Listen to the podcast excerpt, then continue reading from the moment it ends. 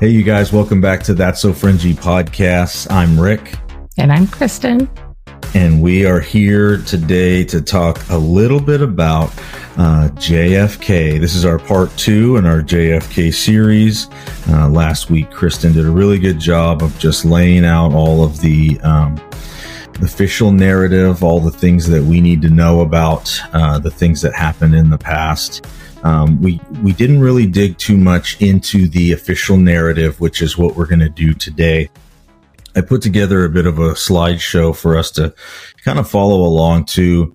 Um, there, we're going to be kind of conversational, but also kind of teachy, uh, just because we have to be that way. So I'm going to share this really quick with everybody, and uh, we'll go from and there. Again, if you're if you're not on Spotify, if you're just listening on Apple Podcasts, you won't have the video. So sorry, I don't have much of a voice right now, but uh, if you if you listen on Spotify, the video will come up, or it'll be on our YouTube or our website with video. Yeah, you'll find it. And this is uh, the one that you want to watch the video. So we put a lot of time and energy and effort, and I can, you know, I can go down lists of people to thank for all of the information that I came up with. You know, I've searched the internet, I've watched video after video, listened to podcast after podcast, and you know, we at a, we get to a certain point where there's so much information that we we have to start to piece some of it apart and try to remember that that you know there is truth. We just got to find it and it's and it's somewhere in there. And so as we as we go through this there's a lot of credit that can go out to a lot of different people. Um, by no means is this our uh, definitive study that we put together. This was a we're reporters in this you know like we've said many times we are kind of the news now you know so we we choose to give truth out to people. So we're going to give you this presentation and it's a lot of different people that have put time and energy and effort into this and this is a collection of that stuff so um, as we go through hopefully we'll get a really good background on what's going on here in the world so I wanted to start with uh, Dwight Eisenhower. So you guys might see me looking up a lot. I'm trying to just follow along on my screen here. I've got multiple screens going so that you guys can get the best information possible. So Dwight Eisenhower, he was the 34th president of the United States from 1953 to 1961. And this guy was, he was in, in the, uh, as big as you can call it a, a warmonger, right? He's he's part of the industrial complex, this military industrial complex that everybody talks about all the time. This guy was a big proponent in setting all of that up. I mean, he he was the super, supreme commander of the Allied Expeditionary Force. So this guy was like what the head general of World War II like this this was a big deal like when i thought when, the supreme commander was in star wars yeah i mean yes also in star okay. wars but we've got a supreme com- i mean you almost have mm. to turn on that De- darth vader music you know mm-hmm. this is eisenhower right that's what we think of is the the war machine boom boom boom mm-hmm. boom boom that's this guy and he's setting up all of you know during World War II. He's the guy that's calling the shots. He's the guy that's saying, okay. Hey, D Day, it's happening and we're going today. This is the guy that said go. And a lot okay. of people don't know that. So as we're going back, we have to realize that there is uh, people that were very monumental in setting up this assassination that we're that we're going to get back to, and this guy was one of them because he uh, was part of this group, this cabal that we talk about all the time, right? That um, was setting up the military to take over the world at that time because they wanted complete domination. And so if you're going to do that, you have to have strong military forces and you have to have this united front. And so that united front came in the form of NATO. And uh, guess who was the supreme commander of NATO? Come on, I bet I bet somebody can guess. It's Eisenhower. I was going to say Darth Vader. Oh, Shoot. Yeah, well, that would have been a good guess.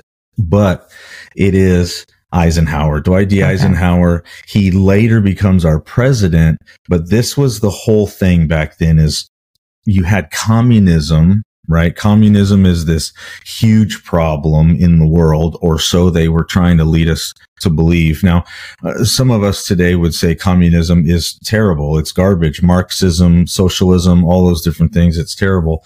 And, and that's true. There are some aspects to it that would be good. There are some aspects and there's lots of arguments that can go back and forth. But back then, they were really, um, pushing that com it was basically like the United States of America which represented all of the um, capitalistic uh, nations, you know, those that wanted to be capitalists versus the communists, you know, and, and you had all your derogatory terms and commie pinko and all these things. And that was kind of what the world was like. And so Dwight D. Eisenhower was a big part of that and pushing that agenda because he was part of the war machine. But you also had a lot of other things that were going on. Did you had did you know much about the Red Scare? I did not. I hadn't. I mean, I'd heard the term, but I'd never looked into it. As I was doing this research, I was thinking to myself, you know, people like you and me of our age, you know, and, and if you go into the analytics of our podcast, you'll see that there's a lot of people our age that listen to this podcast and give or take, you know, 10 years on either side. But, you know, how much does our generation or those after us, um, or even those a little bit before us, how much do they even really know about this time of the world unless they really research it, you know, because we only know what we're told. Maybe we're told in school, um, maybe we've read some books ourselves, but have the books been tampered with? All those things. So this is basically like the the the official kind of narrative of world problems that were going on back then. But we also know that there's always this underlying cabal factor to it. So we're going to start with the Red Scare, which was back in the 50s. So jump in wherever if you have a question or whatever, babe. I don't want to just ramble talk, but this is what it is. So the Red Scare came in 1950, and this was all of the communist scare tactics, all of the things that you had going on in the world. Um, these big nations were pushing that communism was bad. And then you had these other nations that were saying communism's good. And it was this big thing. And here in America specifically, everybody was just afraid all of the time of communists. You know, you had stuff going on uh, with the Cold War, the Soviet Union. Uh, Nikita Khrushchev was their premier at the time, and he was really all about nuclear weapons and war and doing all of that stuff. Uh, or at least that's what the narrative was. And then you had Cuba. Fidel Castro had a revolution that he was trying to come up against the, the current ruler. And we'll get into that, you know, a little in in a little more depth in a second. But uh, and then you also had the race wars. I mean, you had everything that was going on in in those days with you know trying to trying to bring segregation to the to the well, to the United States and to the world, trying to, uh, you know, give black people their freedom. You know, these, these Americans that have been here, that have been working and been slaving away and, and have been fighting our nation's battles and all of those different things. They were, they were crying out, we deserve our freedom. We deserve equal rights and all of those different things. Obviously, Martin Luther King was a, a big proponent of that. And this was a lot of what was going on back then. And so a pretty not very well known story is, you know, um, Martin Luther King was arrested and went to jail because of a sit in that he was having. And they were trying to you know, peacefully protest and he gets locked up. Well, Nixon hears about it and he thinks it'd be a good idea for them to intervene. This is when Eisenhower's in office. He thinks it's a good idea for them to intervene and get Martin Luther King out of office because that would look good for Nixon because they know he's trying to be the next president, you know? And so he tells Eisenhower and Eisenhower basically just ignores him tells him it's not a big deal. It's none of his business because it's not. He doesn't care about black people. He cares about war. And so he, he, uh, Nixon just doesn't do anything about it because he doesn't have the support. Well, Kennedy finds out about it and he actually helps to get JFK out of prison that time. So Not JFK. He is JFK. Hmm? Martin Luther King. I'm sorry. He said get JFK out of prison. Uh, My bad. Yeah. Martin Luther King out of prison. So JFK had the opportunity to do something and he did something, whereas Eisenhower had the opportunity, did nothing. And so that just goes to show you a shift of policy, a shift of mindset, a shift of all of that when Kennedy's taking office because this war machine, they wanted there to be race wars. They wanted there to be all of this Cold War scare tactics, propaganda. Constant conflict, basically. Yeah, I mean, I if mean, you, if people are fighting amongst themselves, then they're much easier to control, right? It's like Yes. a house divided. It, it, it can't stand.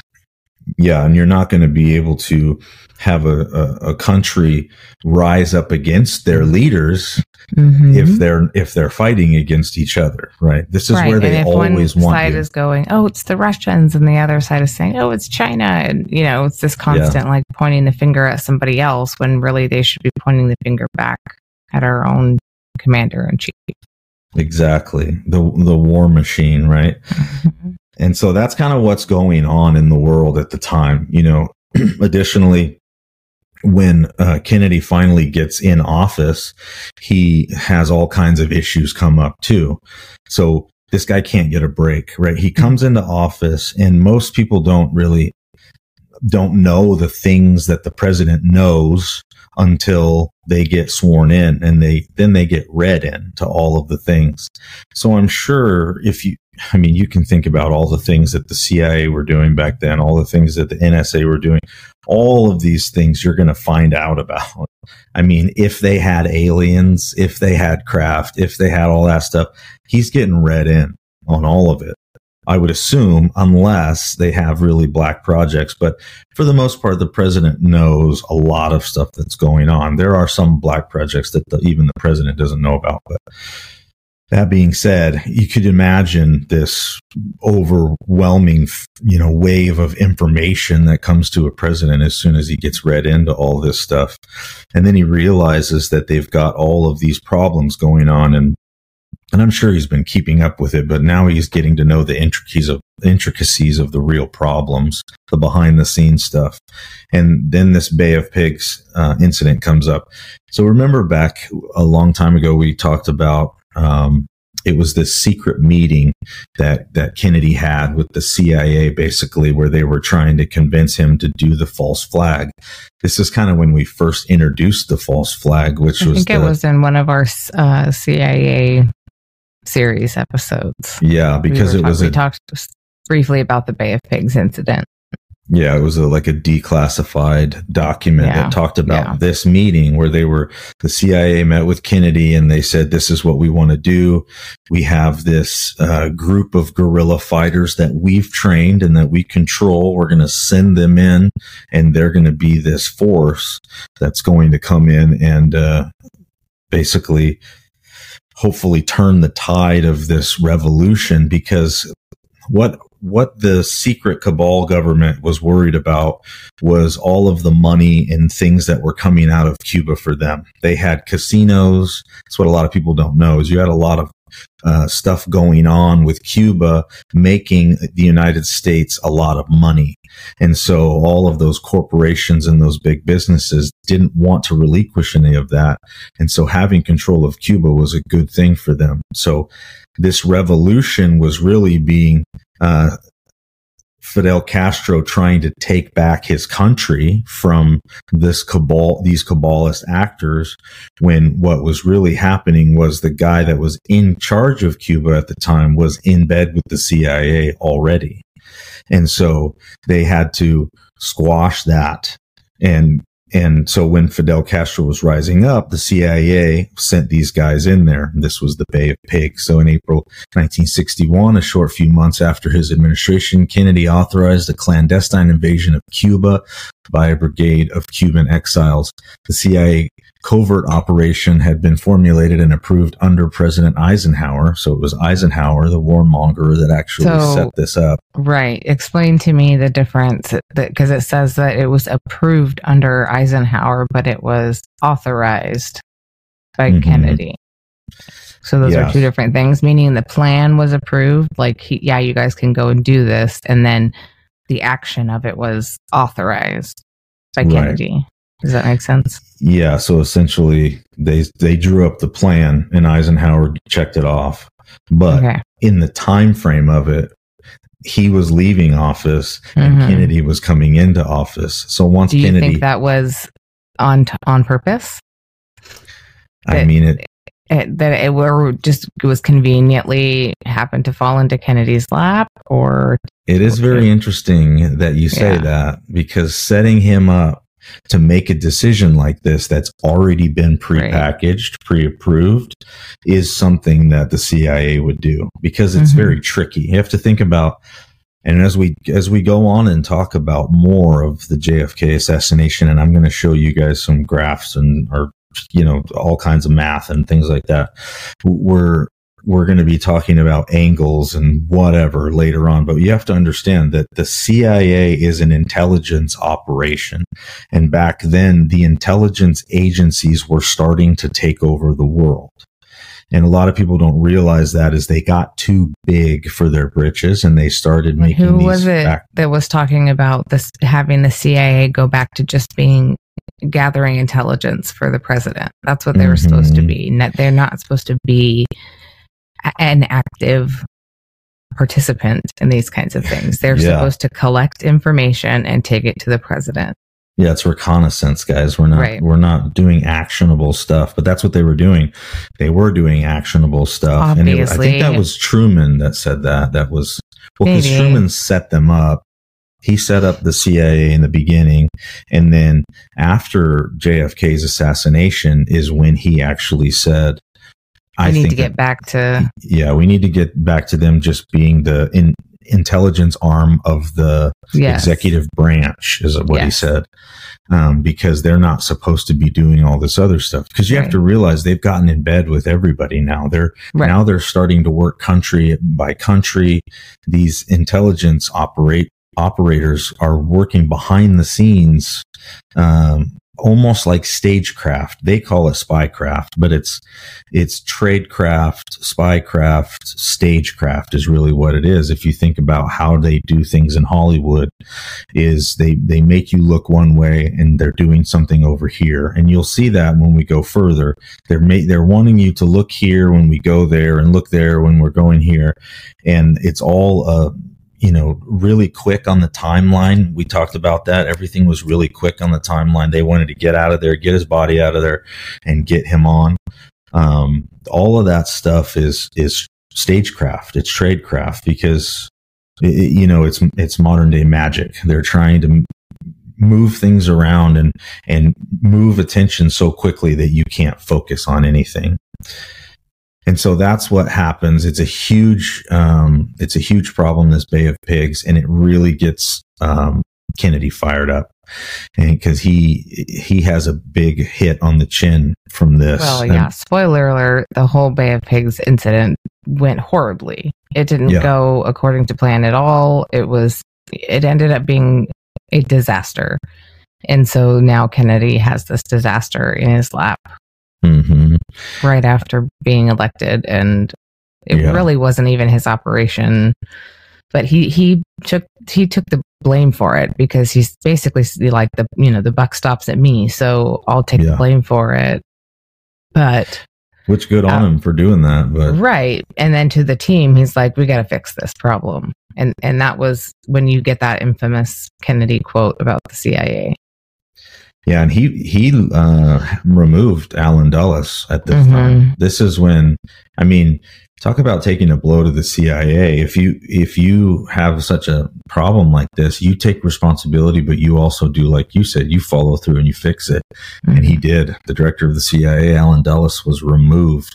right this and what did he say he wanted to splinter the cia into a thousand pieces and scatter it to the wind Yeah, i mean He he he made that comment in a in a press conference that's how fired up he was about it.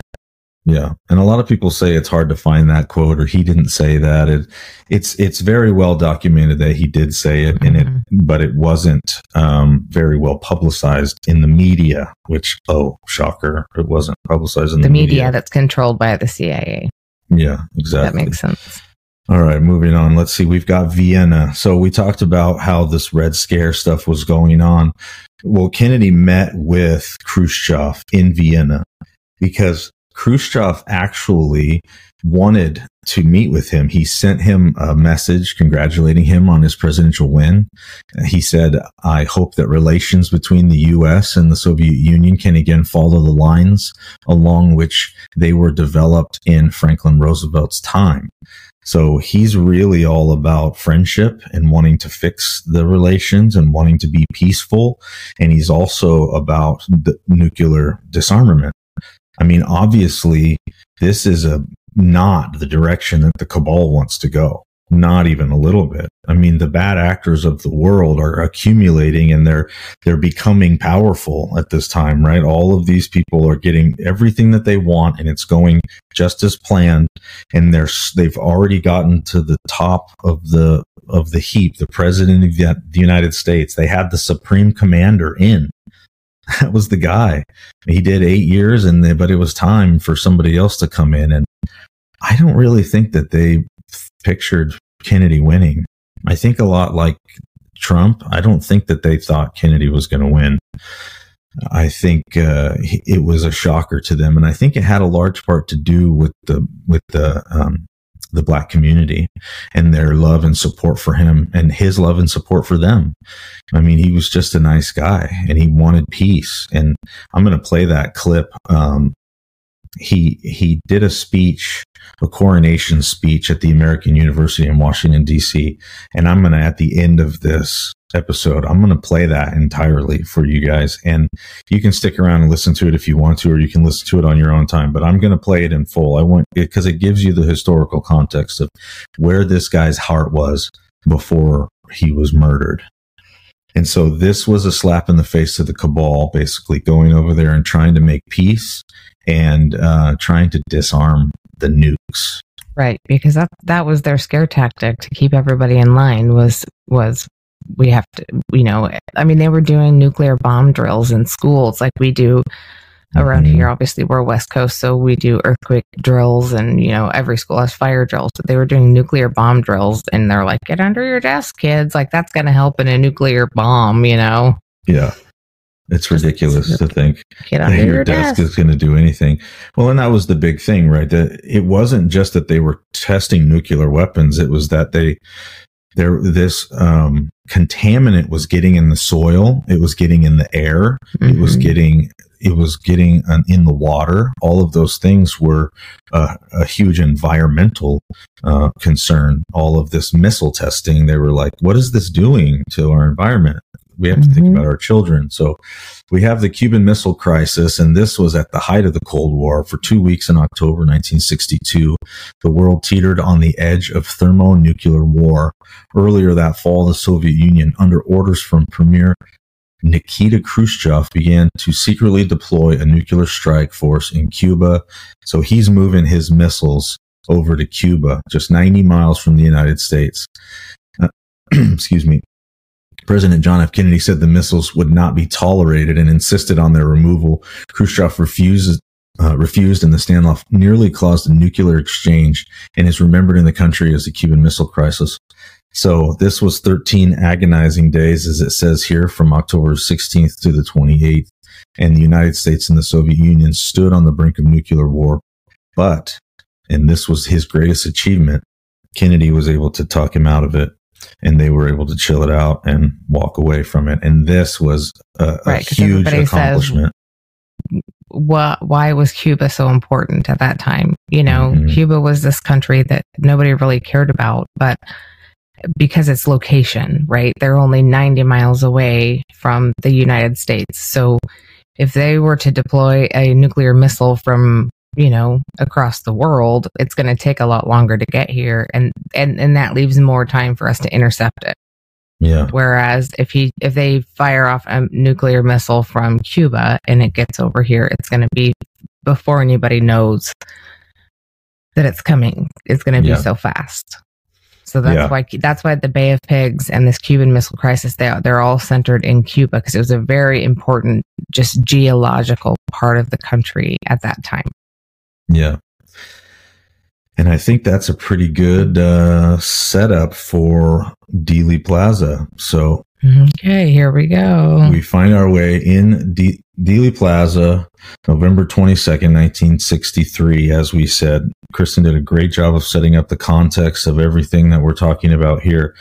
Um, but this information that we're going to go over now is just, like I said previously, hours and hours. And this has been 60 years, guys, that it's been since right, this. So right.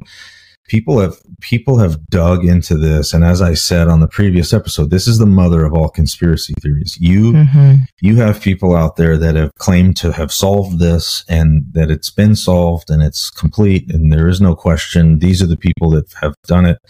I, i'm not saying that what i'm going to present to you tonight is definitive. I'm going to tell you that from all of the research that i've done and everything that i've seen online and everybody that's put their heads into this because we loved this guy so much and we wanted to solve it this is what we've come up with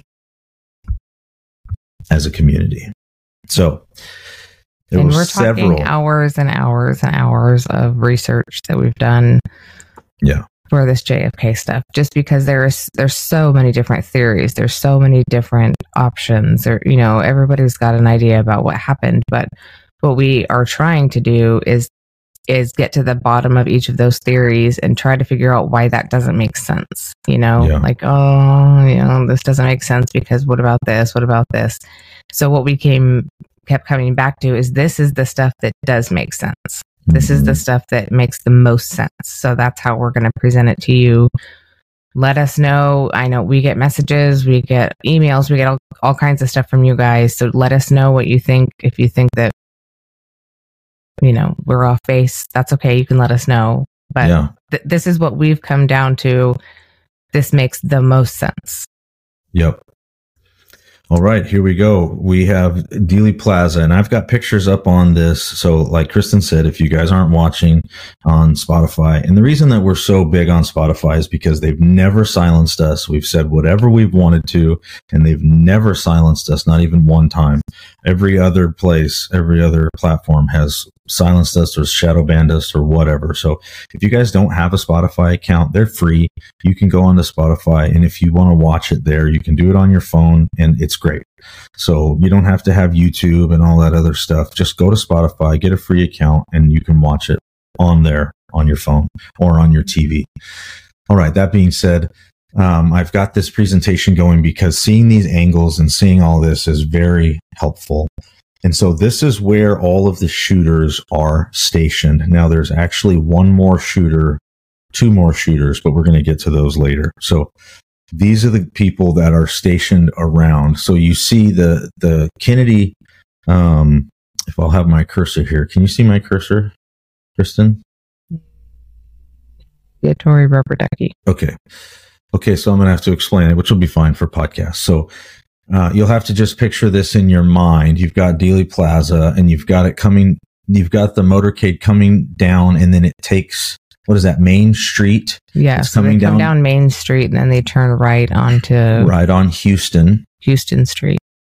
And then to the right hand side is the county records building. So that's Mhm. this white building, the county records building. On top of that, there is two shooters, and we'll go over those in just a second.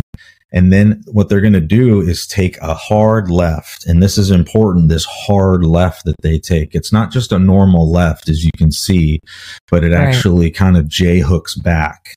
And that's when they go uh, down Elm Street and then past the grassy knoll. We've all seen this, hopefully, but this is just a, a picture diagram for you to follow. So that first X on the Texas book uh, school, and I'm going to maybe accidentally call it a suppository. I don't mean to. Right. I've just I mean, done it. I've been correcting times. this all week. It's not a suppository. It Yeah. is a depository. Sometimes I get going and I But, you know. accidentally. So you guys know what I'm talking about.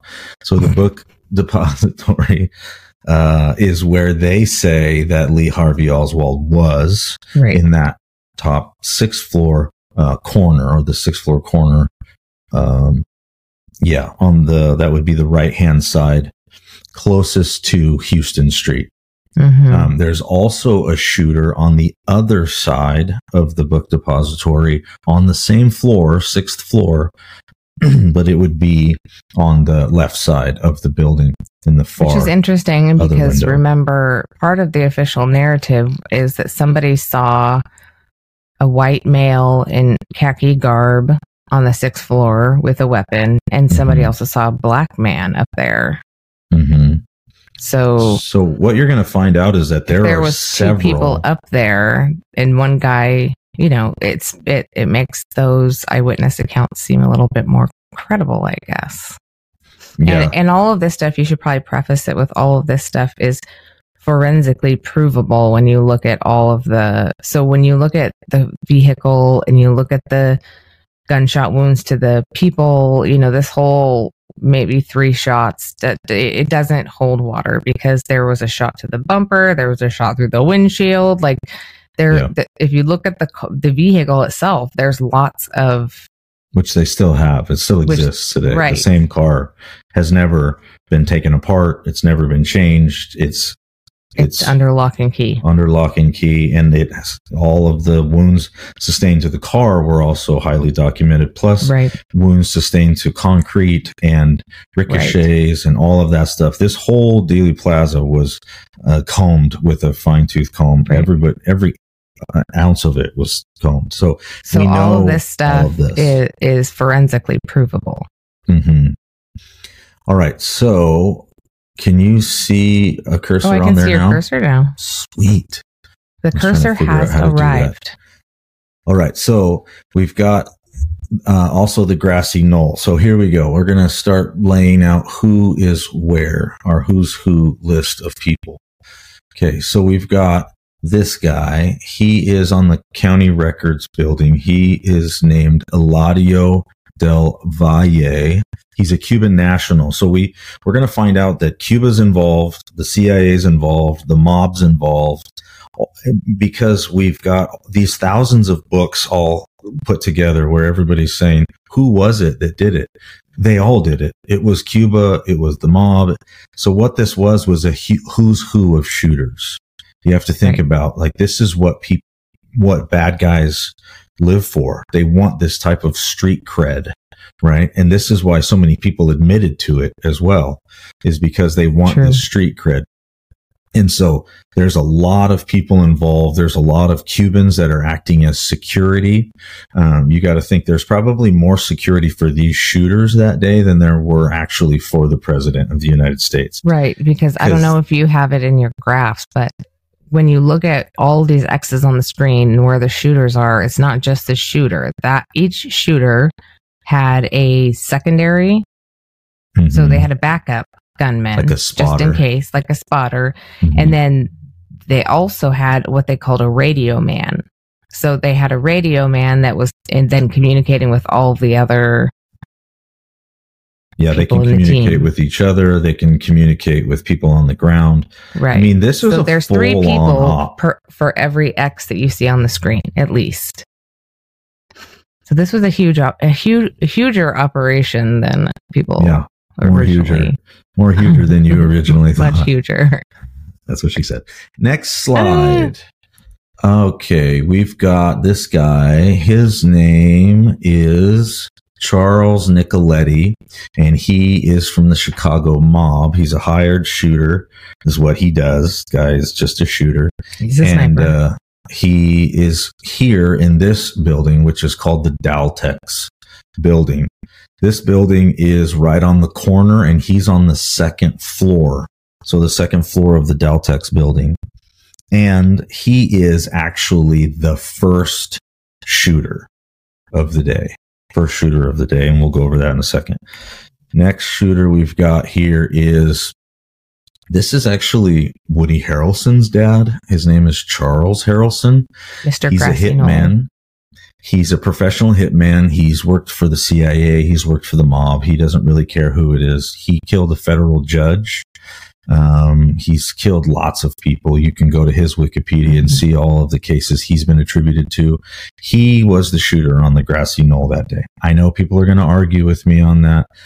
I don't really care. This is what I've come up with. And if you have a difference of opinion, I know some people think there was another guy there.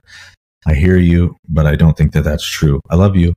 Next, um, he was next. the guy on the grassy knoll. So okay. everybody says there was a guy on the grassy knoll. There was people running towards the grassy knoll. Mm-hmm. We know that that there was somebody there. There was a police uh, scuffle over there. There was also a parking lot. If you'll notice, for those of you that are watching, there is actually behind this grassy knoll a parking lot. Mm-hmm. And this is a perfect parking lot to escape from. You can see you can escape right behind the book depository building if you just drive right out of there. And so this was the greatest way to just bounce right out the backside and go the opposite direction of where everybody's running towards, which is towards you. So this was why they said he basically, whoever was there got up, put their rifle away and they were gone. They jumped in the back of a car and they were gone out that back area. And we're going to get into that more later, but that's um, Charles Harrelson and that's where he was, the guy on the grassy knoll. So this guy, this guy's a real piece of work. He's also a hitman. He's a shooter. Malcolm Wallace. He's uh, a well-known CIA operative, and he's also real tight buds with Lyndon B. Johnson, which is suspicious, if you ask me. But he's good buddies with uh, Lyndon B. Johnson, and he happens to be in the spot that everybody think Lee Harvey Oswald was in that day. So the sixth floor book depository on that corner is where they think he was, or, or I'm sorry, uh, Oswald was, but this is actually where William Wallace was. And we'll talk more about him in a minute. But I don't, for, I don't know how much I have to tell you guys. Um, the Oswald story is a joke. He is not the guy. He didn't even hold a weapon that day, except for that pistol that he that he grabbed. And I think that was when he realized he was a patsy and he was trying to bail. He was trying to hide. That's why he went into the movie theater. So he's bouncing around from theater seat to theater seat. And this is where they find him is in that theater. And so he didn't even have a rifle on him that day. He wasn't involved. He was just a patsy. He was a setup from the beginning. And so that's where that was. So where are we at on this thing here? All right. Now we are on to Fred or Frank. I'm sorry, Frank Sturgis. Frank Sturgis is a CIA operative and a hitman. He was also involved in Watergate later on with Nixon. Um, this is one of the, he was one of the plumbers. uh, just an interesting tidbit. And so um, this guy has a long history of CIA work and doing different stuff. He also lived in Cuba for a little bit before this, which is interesting. So um, this guy was definitely involved. Um, and, you know, it is what it is. So this operation is exactly what it was. You had, as Kristin said, you had sec- you had spotters, you had radio guys, you had contingency after contingency after contingency. And so you'll see on the screen here, we've got phase one, which is Nicoletti. Now, Nicoletti was the guy that was in the Daltex building. And you'll remember that's right there. I've circled it. It's the one on the corner. He's on the second floor. And what he does is he shoots from there and he's the first shot. And the reason that this is the most important shot and why I believe they picked it as their first shot was because of that J turn that they have to do. That hard J turn almost completely makes that limousine stop because of the length of it. It would have to corkscrew all the way around until it's then going the other direction almost. And so he would slow down so much so that a headshot would be so easy right there, which is a wonder. So why. it would be as he as he turns left and goes around this. Obviously, you brake, turn left, and then you mm-hmm. continue to brake because it's not just a left turn. It's like a like Rick said, it's like a turnaround almost. Mm-hmm. So you would be going the slowest possible amount at this point, which is which is what lines up with Nicoletti's uh, angle. He would have had the the very best angle because they would have been going the slowest that they were going out of the entire motorcade. Yeah. So right there on that corner, he's on the second floor. It's not a high angle shot. It's Right. a it's a pretty level shot. He's above all of the other cars so that he can see straight down on the back of his head. And for whatever reason, this guy misses. And not only misses, but I think he has a moment of panic or something. I don't know if something startles him or he pulls the trigger or he's not in his scope. I don't know what happened, but I've shot long shots before and I know that if your scope's off or whatever, you're going to hit, you know, you miss a little bit here and a mile away, you're missing a long ways off. So I think it was just, he was a little bit off and somehow, and he hit the back bumper of that Lincoln. And that was the first shot. That angle exactly is the angle that they've found that goes directly to the back of that bumper when Kennedy was in that exact position. And so that's the phase one shooter. Now, that was supposed to do it, right? This is a one shot, one kill operation. If everything goes according to plan, all of the other shooters walk away. All of them.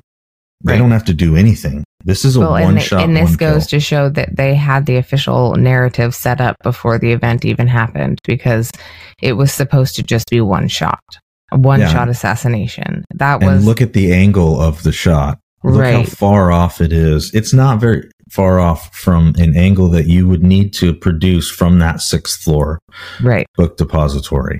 So it's a perfect shot. It, the guy is just misses. He whiffs. I don't know, nerves, scopes off, whatever, but he misses. And so then what happens? Oh, everybody has a question about this weird umbrella man, right? Who is this guy in on a hot summer day in, or I mean, a, a fall day in uh, Dallas is going to have an umbrella up like this? It's- Not a it's- cloud in the sky. yeah, it's kind of a weird thing, and everybody's been talking about this for a while. This guy shouldn't have an umbrella up like this, but he does. And if you could see him there, he's circled. He's got this black umbrella. He's dressed all black like a Fed. I mean, it's this is just weird. Why is he here? Well, it's been speculated, and I believe that this guy is the contingency plan notifier. So these guys up in up in the top here that are shooting from up high they can't see where whether this shot's actually taken place and hit or not. So Nicoletti has no idea. And then there's a phase two, and the phase two shooters are coming from the grassy knoll. And so they wouldn't have any idea of whether the shot hit or not either because they're too far away. So Right. they need this guy. They need somebody to radio this guy and for this guy to put up his umbrella and let everybody know Well, because this guy's down near the car, so he'll he would know if if Kennedy was actually shot in the right place or not. Right. So basically, he's a signal guy, Yep. That's right? all he to is. He's to a let signal. everybody else know if the umbrella is up. That means he hasn't been hit. If the umbrella is down, it means we're good to go. Everybody else can Walk away. the rest of the day off. Yep. This was a go, no go signal guy. Yeah. And you, as soon as you, as soon as I say that, for those of you that have been wondering for your whole life, you, as soon as I say that, you're going to be like, no, duh. Of course. That makes perfect sense. As soon as he puts that umbrella up, this happens. We go on to phase two. Phase two is the grassy knoll. This is Harrelson, as we said before, Woody Harrelson's dad, and an unknown shooter. Nobody knows who this second shooter is, but what happens when that umbrella goes up is those two guys shoot at the exact same time. They timed it out with their radio. This happens so that everybody thinks it's one shot, right? Because we only have three to work with. Everybody remember that's the narrative. We have three to work with. And so that second shot is hopefully going to do the trick. So here's the so umbrella knoll. goes up. hmm Harrelson and those does two guys thing. both shoot at the exact same time, almost as if they knew that when the Mhm. umbrella goes up, that's when you shoot. Weird. Yeah. And this is when Kennedy gets hit in the neck, in the throat. And you can right. that. that, was picture. another discrepancy we didn't really we talked a little bit about in the last one, but Um, and we'll probably go over this again later because we're going to go over some of the doctors' perspectives, the, the uh, doctors that treated Kennedy that day. But Mhm. uh, so an entrance wound is vastly different from an exit wound. An entry wound is a small hole. And then the way, you know, just how bullets work in the human body as it goes through, the bullet fragments and and an exit wound is much larger and and kind of you know hamburger y like it's it, it just Yeah. really destroys the tissue. But the entrance wound is it typically remains very small. And so he has a entrance wound right here that we talked about. And but they're trying to say that the shot came from the back and that this was an exit wound. But that is not how that works. If anybody has done any hunting or anything like that, that is not how that works. An entrance wound is usually remains very small. The exit Yeah. wound is horrific. Yeah. So the fact that this was still a like a little dime sized hole in his in his throat leads leads me to believe that the shot came from the front, which would have been from the grassy knoll. And there is corroborating evidence from doctor the doctors that treated him that day that that said that it was it was an entrance wound. They have the measurements, they have everything, and somebody came in and told them we're not doing this anymore. This is an exit wound. We're not talking about this as an entrance wound anymore. We're not documenting this as an entrance wound anymore. Like Yeah. put the kibosh on it. Yeah, it's crazy. But this is what happened, you guys. The grassy knoll. There, was somebody there. His name was Harrelson, and he was the guy. And he's also Woody Mhm. Harrelson's dad, which is super weird. But that's the facts. And there's this other guy that's a little bit behind there. If you look over here where I have the question mark, that dude is unknown, but he's a little bit further back under the underpass here. They had a, a fence that kind of goes under here and that fence was pulled apart a little bit and he was shooting through there. And that shot is where this bullet came from. You can see the windshield was uh, shot clean through. It didn't hit anything else. It went clean through the car and he missed. So that's another miss. So phase two Or that Um, one, in, in my opinion, could have been who knows who, but it, it looks more like maybe it was aimed at her, at Jackie, at the at the area that she was sitting. yeah We don't really know who all these bullets were aimed at, but yeah because it you're gonna find out it gets weird real quick yeah, here it gets real weird. So that's phase two. And the problem is the headshot that was supposed to come from the back missed. The shot from the front, the two shots that were supposed to come from the front missed. And now they're in a bit of a conundrum. So they're in phase three, which is full on barrage of the vehicle. This is phase three. It's basically one, two, three, shoot. You've got all of those shooters that we talked about from before in the back all shooting down at the same time. So the two guys in the book depository, the one guy in the Daltex on the corner, second floor, and then the two guys up on top of the county building were all shooting down at the same time. That's one, two, three, four, five shooters. It must have been loud in there. And, and we can confirm that because Roy Kellerman was one of the Secret Service guys that were there that day. And he said that it sounded like a jet sonic boom went off. And that jet sonic boom was this. It was five shots going off simultaneously at the same time. Because remember, they need three shots. They need three cartridges, right?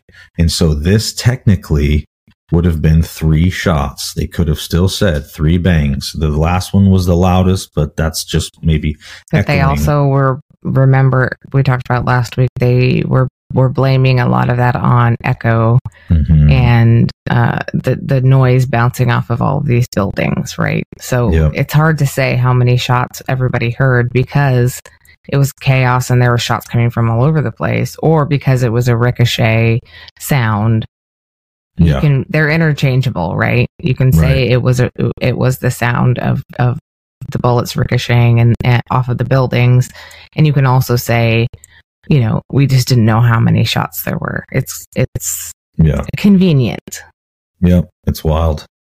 It's so organized. It's crazy. And so here we go. We've got, you know, we have to explain all of these hits to Connally now. We've got a we've got a hit to JFK's upper back that we still got to talk about. We've got a hit in the window frame. We've got a rib hit on Connally and a wrist and a thigh. So we're going to go through all of those right now. So the first shot that hit uh, Connally was the one that hit him in the ribs and that came from this Sturgis guy who was over in the book depository building on the sixth floor, but on the left side. He was on the opposite side of where Oswald was said to have been. And if you're watching this, um, you can see a picture I put up. You can see that the face that uh, he's making right there. You can see that he is just like blowing out air almost like somebody just punched him in the stomach or in the ribs. right. ribs. Because he not only got shot in the ribs, but it like blew up his ribs. It like blew up that whole his whole side. Five It of his ribs. Yeah. Yes, it wasn't just like, you know, in and out. It it it did so much damage in there because that bullet bounced around and basically destroyed that whole side. Yeah. And so that's the face that a person makes when they get shot in the ribs. And that came from Sturgis right over here, as I said. And then the second one that hit him was from Del Valle. And that guy, at the angle that they did, all the math that they did, all the physics that they did, they said that that one came from this guy over here. And you, you see his picture here. Um, it's the one guy that's on the top of the county building on the it would be the left side on Houston Street. So he's up there. And then uh, let's see the the Weatherford. Uh, he's the guy that hit him in the thigh. Weatherford was um, said to not even have been there um, this day up on the up on the roof. I mean, he was said to have been down on the street by the sheriff's office, which was a lie. And it was later uh, said that he was on this building, which was the county building on the top. And he was told to go up there by his supervisor. And he took this shot, um, which hit Connally in the wrist. Or, I'm sorry, in the thigh. So you have Del Valle. So all these shots came at the, the same time. So poor Connally gets ribs, wrist, thigh, Yeah. all at the same time. pretty much immediately. And then you've And got so imagine getting shot in those three places with the sound of a of a jet sonic boom. yeah. Like well, crazy. Yep, exactly. And then you've also got um, Nicoletti, who was the second floor guy, the actual first shot miss guy. He whiffed on the first shot, which has caused them to be now on phase three. And he uh, shot and hit um, the window frame, which you can see this picture that I put on here. This is the actual vehicle. That's the picture. And that arrow is pointing directly at the spot in the frame where it hit and that's the angle that it came from is where that car was in space going back to that window. And then you've got wallace this guy malcolm wallace with the glasses. Remember he's the right hand man of lbj and he's over on the book depository building sixth floor where um, oswald is said to have been. So there you have it all five of those shots and exactly where they hit Sturgis hit Connally in the ribs. Del Valle hit him in the wrist. Weatherford hit him in the thigh. And then Nicoletti hit the window frame from behind. And Wallace was able to hit JFK, but in his upper back. And that's Wait, the bullet. so there was no magic bullet? there was no magic bullet. And if you'll notice, this, uh, the point that we're at right now, we're in phase three, and this is a shocker to probably the cabal and the CIA and the mob and everybody else that's involved. Is JFK is still alive hmm at this point? Like he's not dead. So what happened? Like how did they? How did they miss? How did they? I Mhm. mean, there was so many shots. This guy had to have been protected somehow that day um, by some sort of a higher power because Mhm. this is insanity. This is this is hired guns that are supposedly really good at their job doing mm-hmm. this in broad daylight for all to see on national TV, and all they have to do is hit their mark. One well, you know this from mark. being in the military. You have contingency plans for everything, mm-hmm. but it's very, very rare that the contingency plan has to be used. Right? It right. usually people do their job the first. That's what they've trained for. This yeah. is what you do. You know, so they right. The contingency plan is is typically not doesn't even come into play. Those people get to just walk away and go home. Yeah, we and now we're talking not only the first contingency, but the second contingency didn't work, and then the so then we're on to what phase three. Then we go on to yeah the final phase. Final phase, phase four, and this is where the driver comes in because everybody up until this point has talked about the driver shooting Kennedy as the last shot um, because it doesn't make sense the angle that it comes from. It can't possibly come from any of those back angles. All of those bullets are accounted for. And so this guy, William Greer, is a Secret Service agent, and he happened to be JFK's driver that day. And he was tasked with driving. That was it. Somebody must have gotten to this guy because either he is in tune with his uh, surroundings so well that he um, was paying attention to everything that was going on, or he was just trying to drive on his route and and take and do security measures. But for whatever reason, this gentleman kept looking over his shoulder at Kennedy, directly at him. He looked at him twice. Now, I don't know why he would have done that unless maybe he's just trying to check on him but when he looks over his shoulder the second time, he sees Kennedy in distress. I'm sure he sees Connally in distress. And for whatever reason, he taps the brakes. Now, some people say that that could be just a reaction. You know, you see something happening in the back and you react by tapping the brakes. I've well, heard let's that. pause for a second. So mm-hmm. let's talk just briefly about so there uh, the the main video that you see is they call it the Zapruder film. The guy's name was Abraham Zapruder, I think. Yes. So he's the one that is the video that everybody has seen a million times where you you know it's, it's you're looking at the you know right side of the car, you see the car go through, you see the whole thing happen.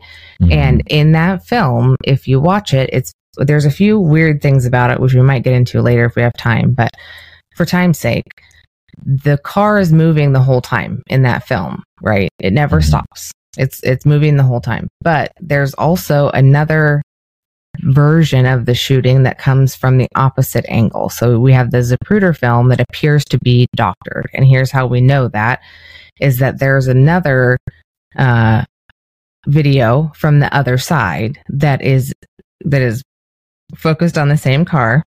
And what you see is as the car goes through, the you can tell that the car stops or slows way down because the motorcycles and the vehicles behind it catch up to it. So the Zapruder film being the official film that was put out for everybody to watch doesn't show that at all. It doesn't show the, the vehicle slowing or stopping at all.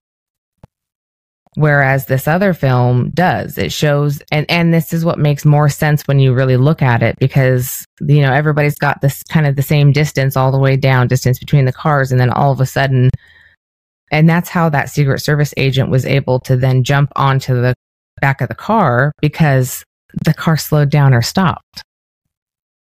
Yeah, they so, were only going like 12 miles an hour and you watch that secret service agent on the back and he's he's running for the car and then all of a sudden um it it stops. It just He's breaks. on the car. Yeah, he's on the car. He just jumps on because it stops. Right. And this wouldn't really be that big of a deal. Like I said, if he was just looking back and he was attentive and he saw that um, they were in distress in the back and he stopped, but that's not what they're taught to do is right. what the problem is. They're not taught to slow down at all. They're taught to go 12 miles an hour, and that's actually pretty fast for uh, a motorcade to go through a, a, group of people. You'll notice as you watch the film, they're not going slow. They're getting through and they're getting out of there normally. That's how they normally drive. And so for him to slow down, that's against protocol. He's not actually, and especially if there that. is any type of distress going Mhm. on. Somebody that's as highly trained as this William Greer, the Secret Service guy, is not gonna. They're not gonna stop. They're gonna. Mhm. They're gonna speed up and get get the heck out of there. Yeah. Yeah, that would be protocol. And e- Right. especially if you saw distress, you get, Right. you get that vehicle out of there because you don't know where the distress is coming from. So you, you bail, but he didn't. He turned, he looked twice. Um, I think he verified that he, after the first shot, I think he verified. And when he wasn't shot after the second, um, or I'm sorry, the third phase, then he realized he had to go to the last. Then the ball contingency was in his court, right? yeah. But And not we- in the way that you think. but not in the way that you think. And so here again, we have Dealey Plaza. And I know if you're not watching, you just got to follow along. Um, I put the car on here about where it would be when Kennedy took the last shot.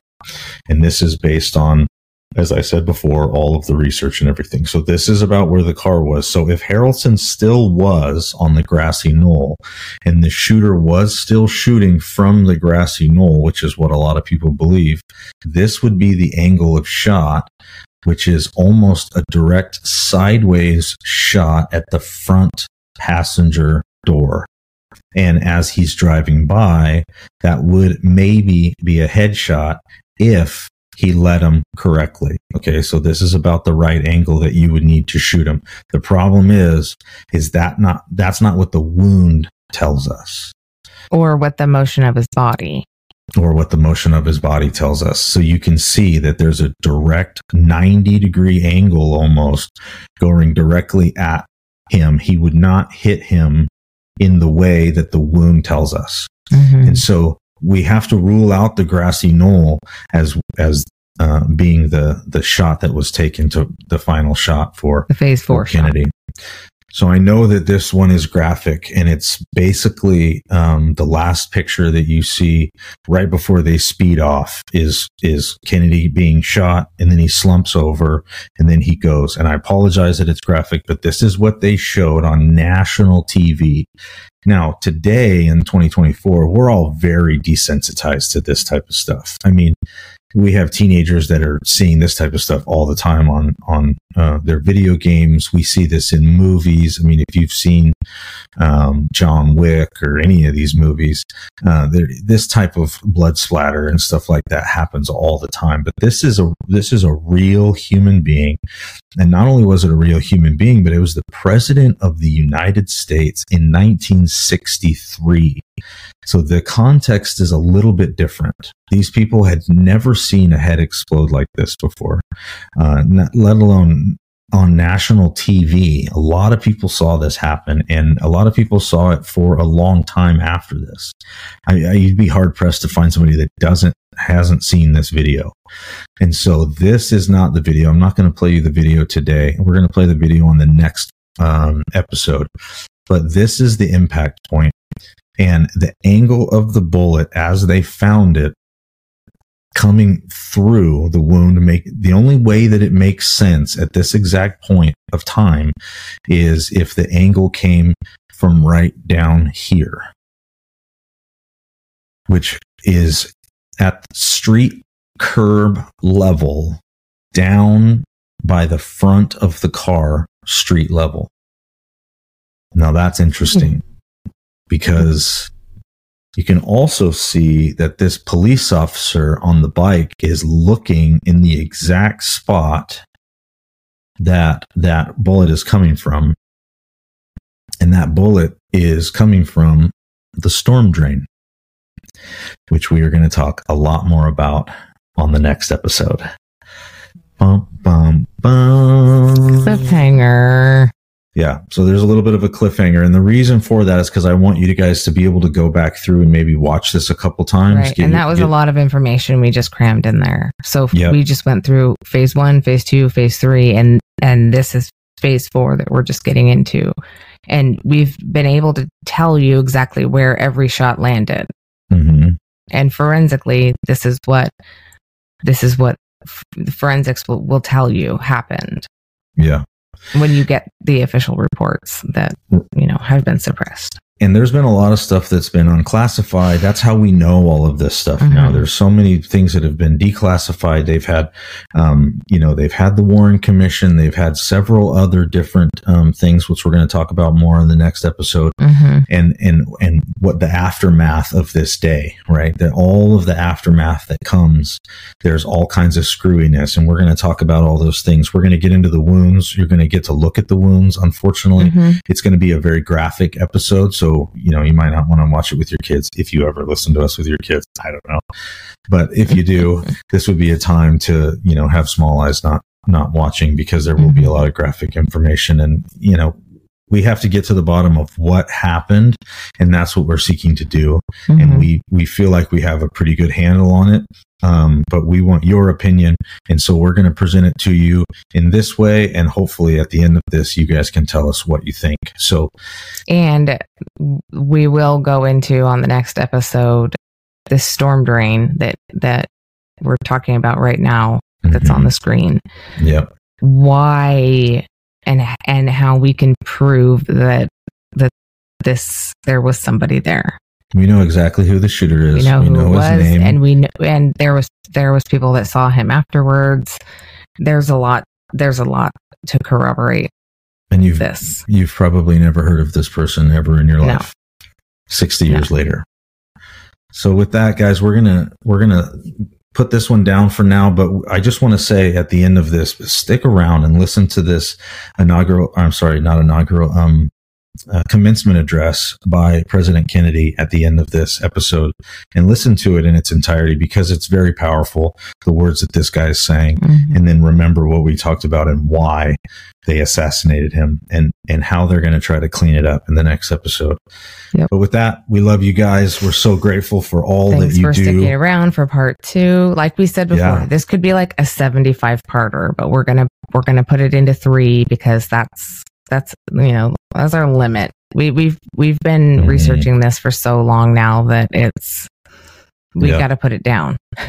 Eventually, Well, and if you guys are liking what we're doing, I, I must say, I don't, I don't usually talk a lot about money, but if you guys do like what we're doing, this takes a lot of time. It takes a lot of time Yeah, and energy. I do. I work full time.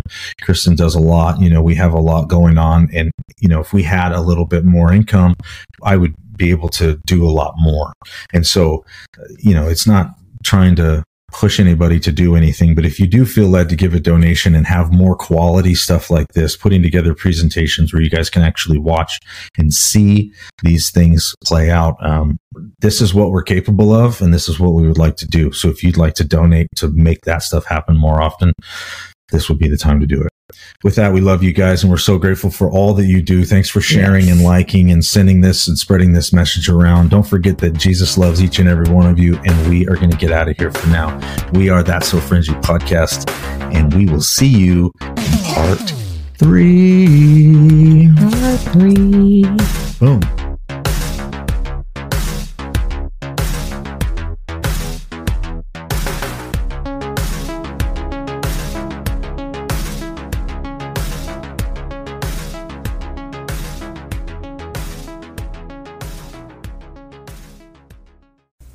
Remarks of the President at graduation ceremonies of the American University from the John M. Reeves Athletic Center on campus of American University in Washington, D.C., June 10, 1963.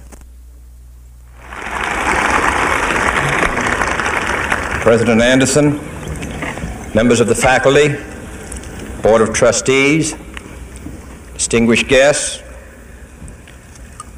my old colleague, Senator Bob Byrd, who has earned his degree through many years of attending night Law School, while I am earning mine in the next 30 minutes, distinguished guests, ladies and gentlemen.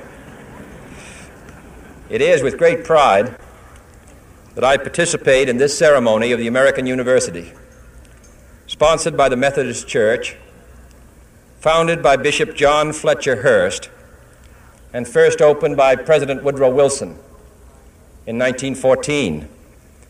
This is a young and growing university, but it has already fulfilled Bishop Hurst's enlightened hope for the study of history and public affairs in a city devoted to the making of history and to the conduct of the public's business.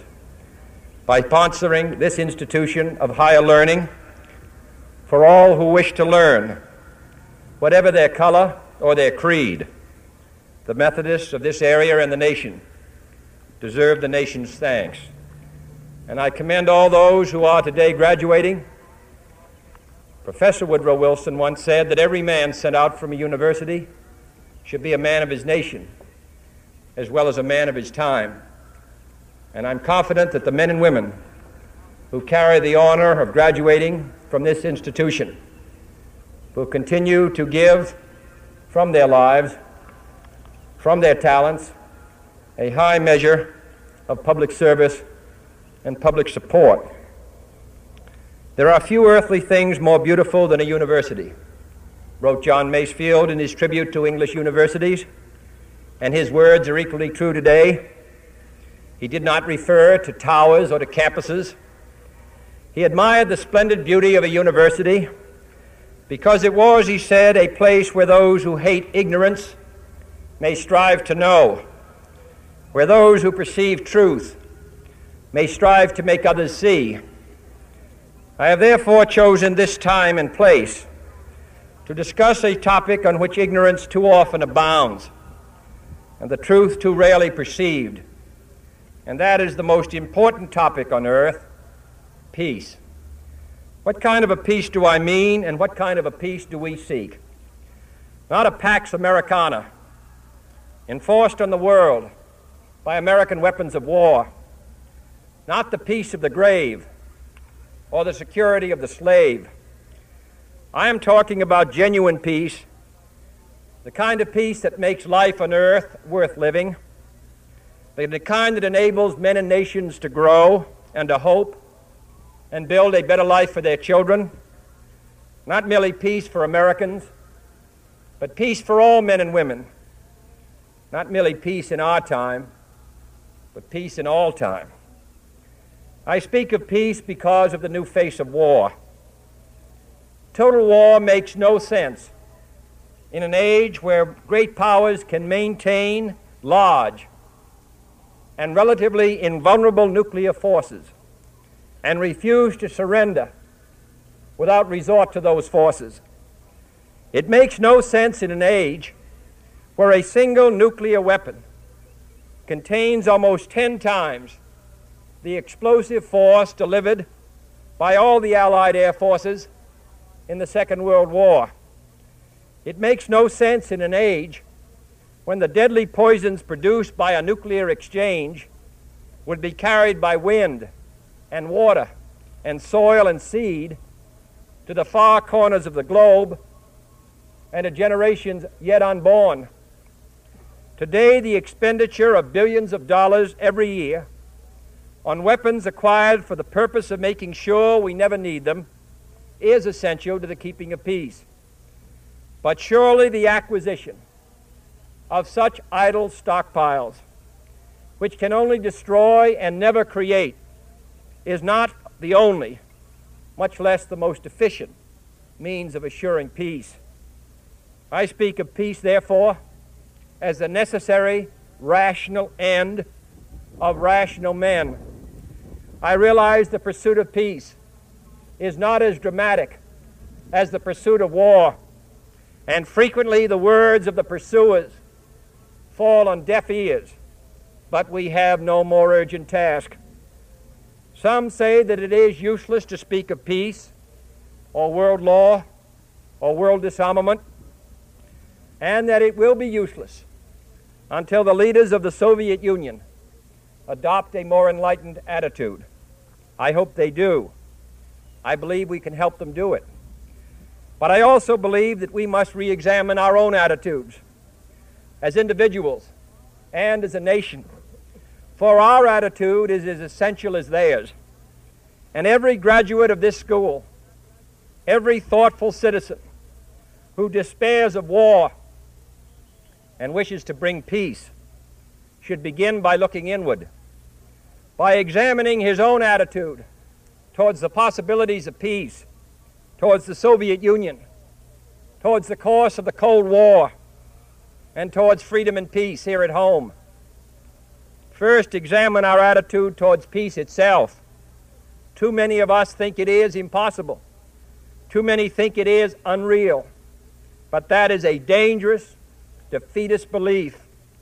It leads to the conclusion that war is inevitable, that mankind is doomed, that we are gripped by forces we cannot control. We need not accept that view. Our problems are man made, therefore, they can be solved by man, and man can be as big as he wants. No problem of human destiny is beyond human beings. Man's reason and spirit have often solved the seemingly unsolvable, and we believe they can do it again. I am not referring to the absolute, infinite concept of universal peace and goodwill, of which some fantasies and fanatics dream. I do not deny the value of hopes and dreams, but we merely invite discouragement and incredulity by making that our only and immediate goal.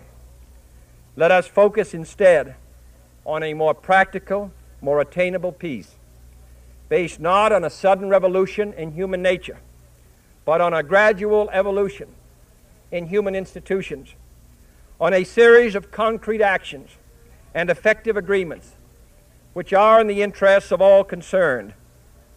There is no single simple key to this peace, no grand or magic formula to be adopted by one or two powers.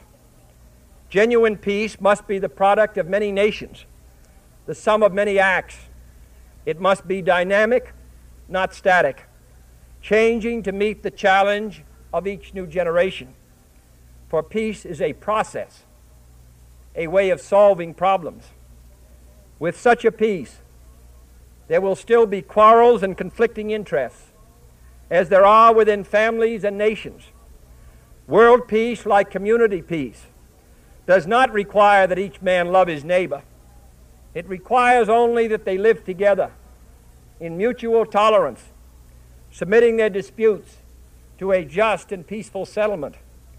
And history teaches us that enmities between nations, as between individuals, do not last forever. However fixed our likes and dislikes may seem, the tide of time and events will often bring surprising changes in the relations between nations and neighbors. So let us persevere. Peace need not be impractical, and war need not be inevitable. By defining our goal more clearly, by making it seem more manageable and less remote, we can help all people to see it, to draw hope from it, and to move irresistibly towards it. And second, let us re examine our attitude towards the Soviet Union. It is discouraging to think that their leaders may actually believe what their propagandists write.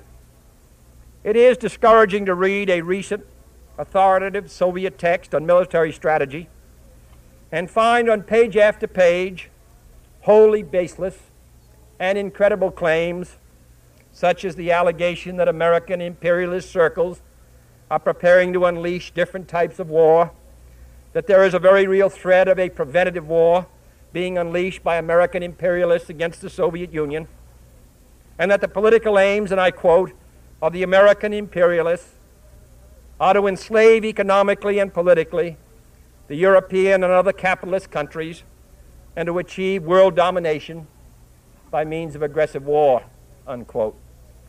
Truly, as it was written long ago, the wicked flee when no man pursueth. Yet it is sad to read these Soviet statements to realize the extent of the gulf between us. But it is also a warning, a warning to the American people not to fall into the same trap as the Soviets, not to see only a distorted and desperate view of the other side, not to see conflict as inevitable, accommodation as impossible and communication as nothing more than an exchange of threats. No government or social system is so evil that its people must be considered as lacking in virtue. As Americans, we find communism profoundly repugnant as a negation of personal freedom and dignity. But we can still hail the Russian people for their many achievements in science and space, in economic and industrial growth, in culture, in acts of courage. Among the many traits the peoples of our two countries have in common, none is stronger than our mutual abhorrence of war. Almost unique among the major world powers, we have never been at war with each other. And no nation in the history of battle ever suffered more than the Soviet Union in the Second World War. At least 20 million lost their lives. Countless millions of homes and families were burned or sacked. A third of the nation's territory, including two thirds of its industrial base, was turned into a wasteland, a loss equivalent to the destruction of this country east of Chicago. Today, should total war ever break out again, no matter how, our two countries will be the primary target. It is an ironic but accurate fact that the two strongest powers are the two in the most danger of devastation. All we have built, all we have worked for, would be destroyed in the first 24 hours. And even in the Cold War, which brings burdens and dangers to so many countries, including this nation's closest allies, our two countries bear the heaviest burdens. For we are both devoting massive sums of money to weapons that could be better devoted to combat ignorance, poverty, and disease.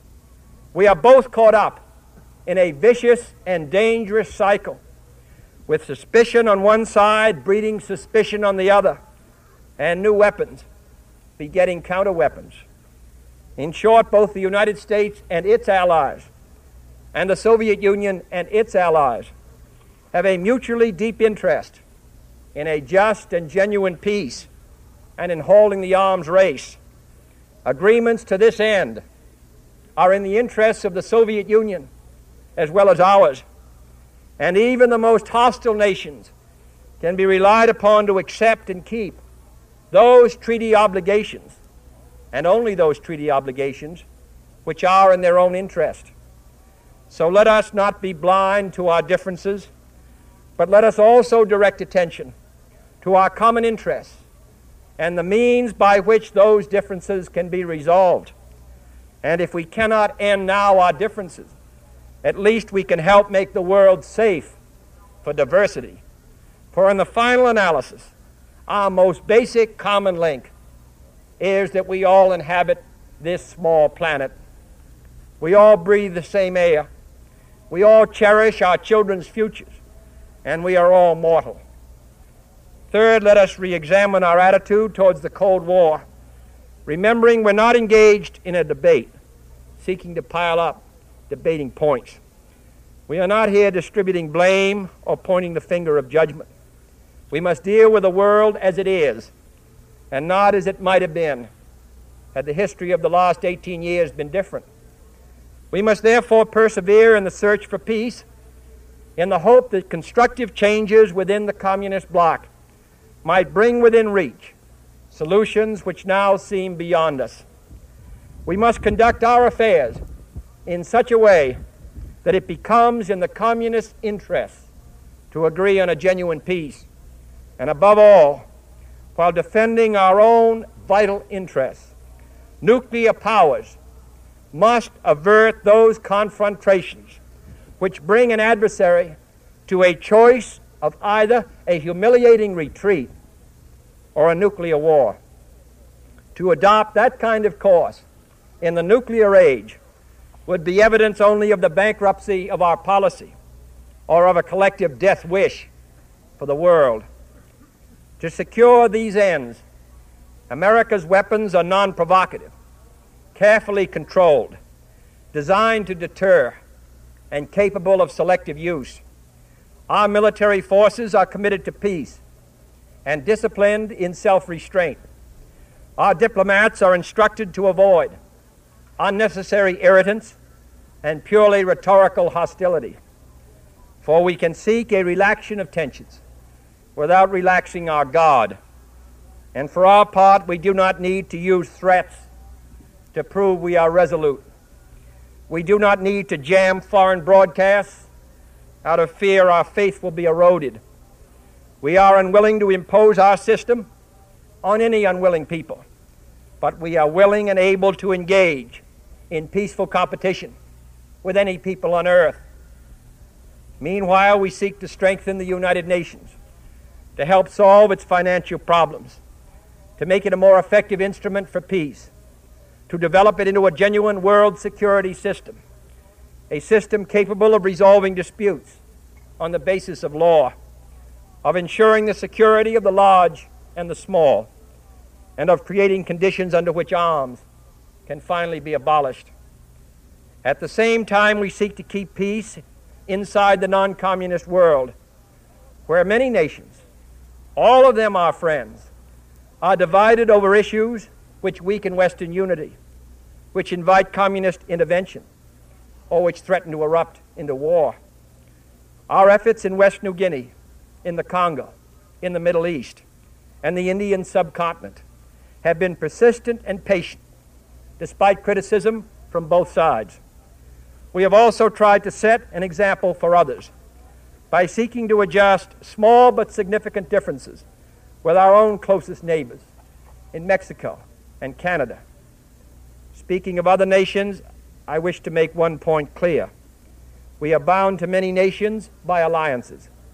These alliances exist because our concern and theirs substantially overlap. Our commitment to defend Western Europe and West Berlin, for example, stands undiminished because of the identity of our vital interests. The United States will make no deal with the Soviet Union at the expense of other nations and other peoples, not merely because they are our partners, but also because their interests and ours converge. Our interests converge, however, not only in defending the frontiers of freedom, but in pursuing the paths of peace. It is our hope and the purpose of Allied policy to convince the Soviet Union that she too should let each nation choose its own future, so long as that choice does not interfere with the choices of others. The communist drive to impose their political and economic system on others is the primary cause of world tension today.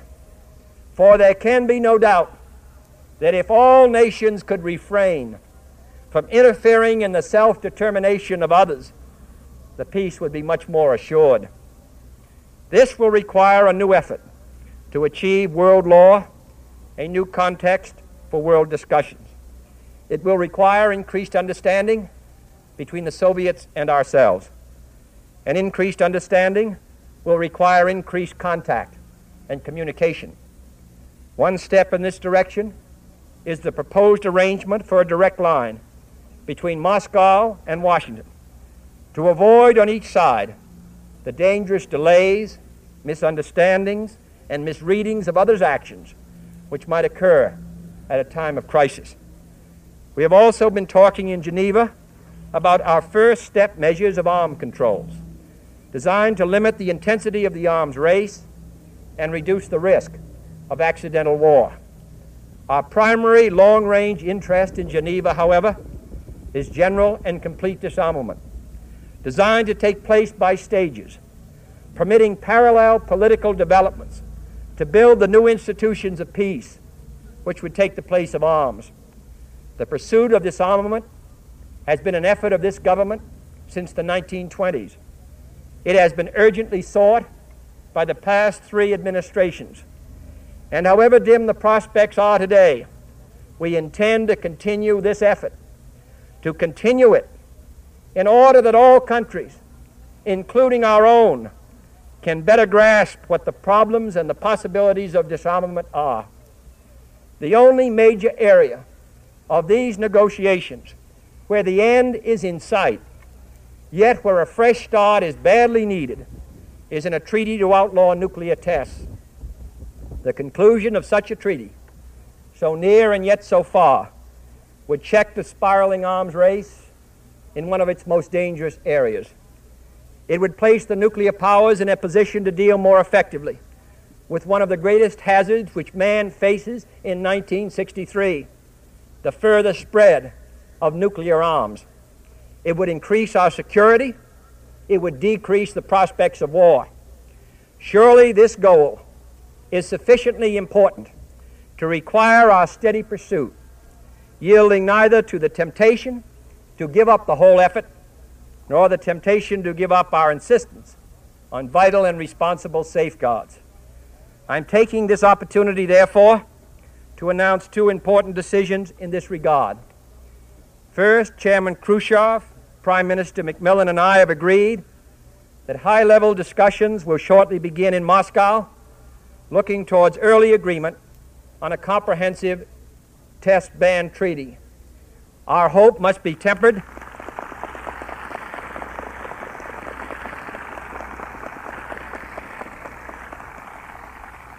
Our hopes must be tempered with the caution of history, but with our hopes go the hopes of all mankind. Second, to make clear our good faith and solemn convictions on this matter, I now declare that the United States does not propose to conduct nuclear tests in the atmosphere so long as other states do not do so. We will not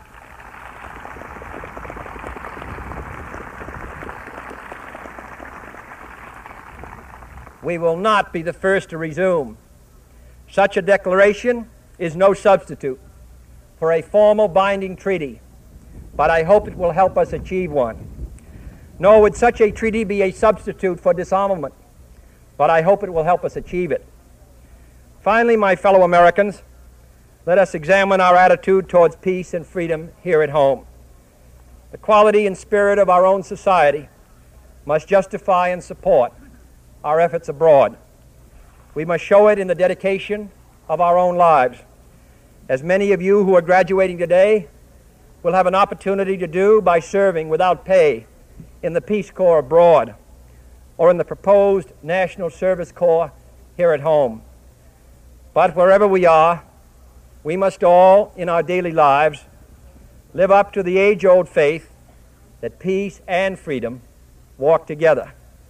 In too many of our cities today, the peace is not secure because freedom is incomplete.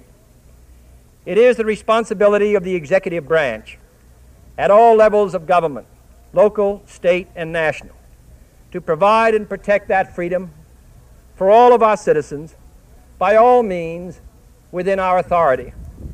It is the responsibility of the legislative branch at all levels, wherever the authority is not now adequate, to make it adequate.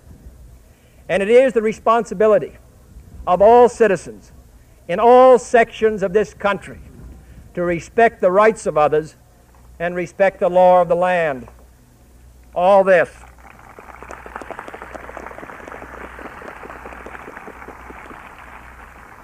All this is not unrelated to world peace. When a man's way please the Lord, the scriptures tell us, he maketh even his enemies to be at peace with him. And is not peace, in the last analysis, basically a matter of human rights the right to live out our lives without fear of devastation, the right to breathe air as nature provided it, the right of future generations to a healthy existence. While we proceed to safeguard our national interests, let us also safeguard human interests. And the elimination of war and arms is clearly in the interest of both. No treaty however much it may be to the advantage of all, however tightly it may be worded, can provide absolute security against the risks of deception and evasion. But it can, if it is sufficiently effective in its enforcement and it is sufficiently in the interest of its signers, offer far more security and far fewer risks than an unabated, uncontrolled, unpredictable arms race. The United States, as the world knows, will never start a war. We do not want a war. We do not now expect a war. This generation of Americans has already had enough, more than enough, of war and hate and oppression.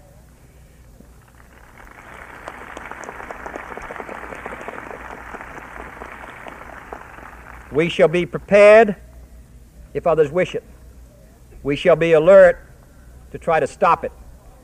But we shall also do our part to build a world of peace where the weak are safe and the strong are just. We are not helpless before that task or hopeless of its success. Confident and unafraid, we must labor on, not towards a strategy of annihilation, but towards a strategy of peace.